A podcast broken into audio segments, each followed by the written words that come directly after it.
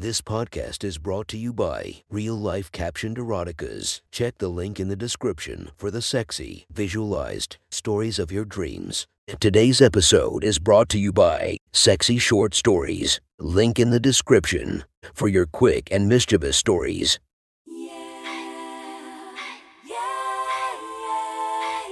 Welcome to my friend's Erotic Stories podcast, Reddit's Best Erotica, where we listen to the best erotica from our friends online.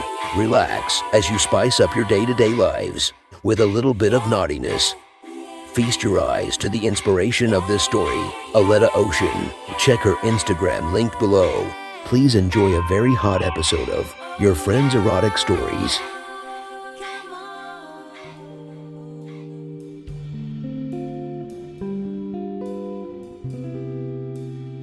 The next story is posted by Sunny Girl 3 from our slash erotica. The title of this post is Selling My Virginity. Sit back and enjoy the story. The train rattles left and right on the old train track.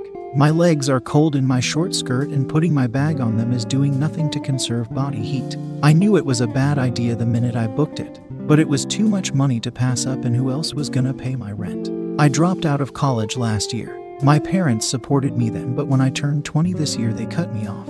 I needed to find my own way, they said. Well, now I am. The intercom says the train will be arriving at the station shortly. From there, the hotel is a 20 minute ride on one of the public bikes. This trip is costly, but the money I'm selling my virginity for will cover it. Don't ask me how I got the idea. I just did, and it hasn't seemed like a bad one until now. Of course, I've had sex before. I lost my virginity the day after my 19th birthday. It was uneventful, worse than what people tell you.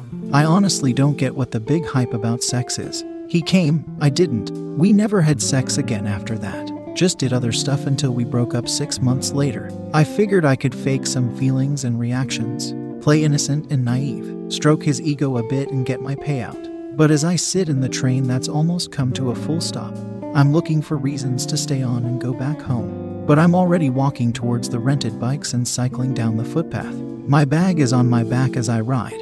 It weighs me down a bit because I bought a taser a week ago, should things go awry. The guy I'm meeting uses a fake online name like most guys. He says he's in his late 20s, early 30s, and would rather not specify. I don't know what he looks like either, but I told him what I'm wearing so he'll find me first. I get to the hotel faster than expected. The restaurant is open, so I wait there. You need a reservation to get into the actual hotel. He took care of that. I sit at an empty booth as the restaurant gets hit with the first wave of the lunch rush. The goosebumps on my legs have disappeared and I finally start to feel comfortable. About 15 minutes go by and I hear a man clear his throat behind me. I turn around expecting the worst. He's tall. He didn't lie about that part. Nice jeans, a button down, and a black bomber jacket. He has stubble that's two or three days old and a nice smile on his face. His eyes are bright and I can't help but make contact. He sits across from me at the booth, smiling at me again. He looks young, but I would still peg him to be early 30s. He introduces himself politely and offers to shakes my hand. He has smooth palms and a firm grip. He doesn't seem like the type to buy a girl's virginity online. But here we are. He asks if I'm ready to go upstairs. I say yes faster than I can think. He checks us in and I trail behind him, like a puppy dog, to the room. My head is spinning. The room is small but nicely decorated. There's minimal natural light and a freshly made bed in the center. I tell him before anything else I want to be paid. I feel like some sort of prostitute, but I suppose I am. He hands me a conspicuous brown envelope, which is bulging with a block of cash. I can't count money that fast, but it's all 50 seconds and 100 seconds. I stuff it to the bottom of my bag and throw it in the corner. I fiddle with the hem of my skirt because I don't really know what to do next. He asks if I'm on the pill, and I say yes. He removes his bomber jacket and approaches me. We are millimeters away from each other. He doesn't tower over me, but I have to angle my head up to look at him. His fingertips graze my thighs as he raises a hand to my face. He looks me in eyes and keeps contact as he leans in. Both our lips are cold from the gray weather. His mouth is warm and inviting, and his tongue is gentle. He holds my waist with one hand and the side of my face with the other. My hands, however, are nervous to move. He deepens the kiss and explores my mouth further. I moan into his mouth, finally starting to enjoy the kiss. I put one hand on the back of his neck, my fingers halfway into his hair. He moves his hand from my face down to my exposed leg. He trails his fingers up my smooth thighs and under my skirt. Our bodies are pressed together, and I can feel his belt buckle against my stomach. I press my breasts against his chest, and he squeezes my ass with both hands, sending butterflies into my stomach. He pulls away slightly, my bottom lip still in his mouth. He makes chilling eye contact again as he slowly pulls my underwear down my thighs. They're slightly damp, and he lets them drop to the floor. My face is hot, and my lips are dry. I lean in and kiss him one more time before he pushes me on the bed by my hips. He soon follows, lying next to me. I angle my head up as we kiss again, this time faster and with more intent. I'm lost in his warm mouth before he moves down to my neck. He kisses and bites enough for it to hurt. I squeal so my moans seem higher and wrap my hands around his neck, inviting him to continue. A free hand reaches under my bra without permission and gropes my chest painfully. I instinctively grab his hand, but he gropes it harder. I wince as he bites my neck again. He kisses my collarbone once or twice before grabbing the hem of my sweater and lifts it over my head. He throws it behind him, and I arch my back so he can reach under and unclasp my bra. His tongue is frantic on my hard nipples as he licks them soft. He sucks them until they're raw.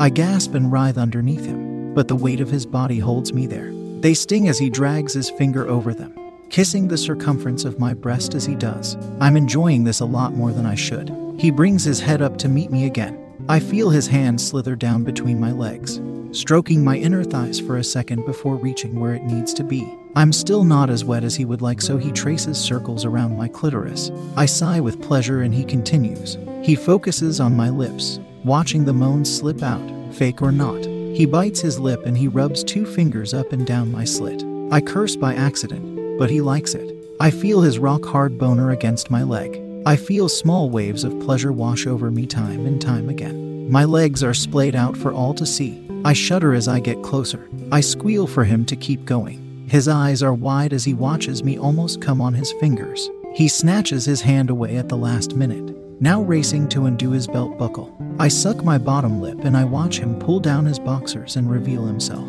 He now lays between my legs, lining himself up with my entrance. He strokes it once or twice, pushing himself into me. It doesn't hurt, but I whimper as he settles inside me. He's big and warm and makes my insides throb. He groans as he slides into me with ease. He slowly starts to thrust his hips into me, trying to make me comfortable, which I appreciate. My hand is on his back and the other is deep in his hair. He goes slowly for a few seconds before picking up the pace. The weight of his body pushes himself deeper into me. He finds his rhythm and his thrusts are deep and long. I feel him in my staunch. Our lips are close, but we don't kiss. He watches me moan again as he holds me by my hips. I whine with pleasure as I feel something start to build again and he moans. I curse God again and feel his hips roll deep between my legs. I feel a jolt of pleasure pass through me and I feel myself contract around him. He throbs inside me, almost loosing himself entirely. He curses to the air and starts to thrust faster and harder. His thrusts are aggressive and numbing. I feel like I'm gonna burst. My whines turn to genuine squeals as I reach my climax. My whole body is hot to the touch. I tell him to continue exactly what he's doing, and I match my moans to his thrusts so they're in perfect sync. He looks into my eyes before he finishes. I feel him shudder above me before a flood of warmth fills my insides. His seat is hot as he empties his load inside me.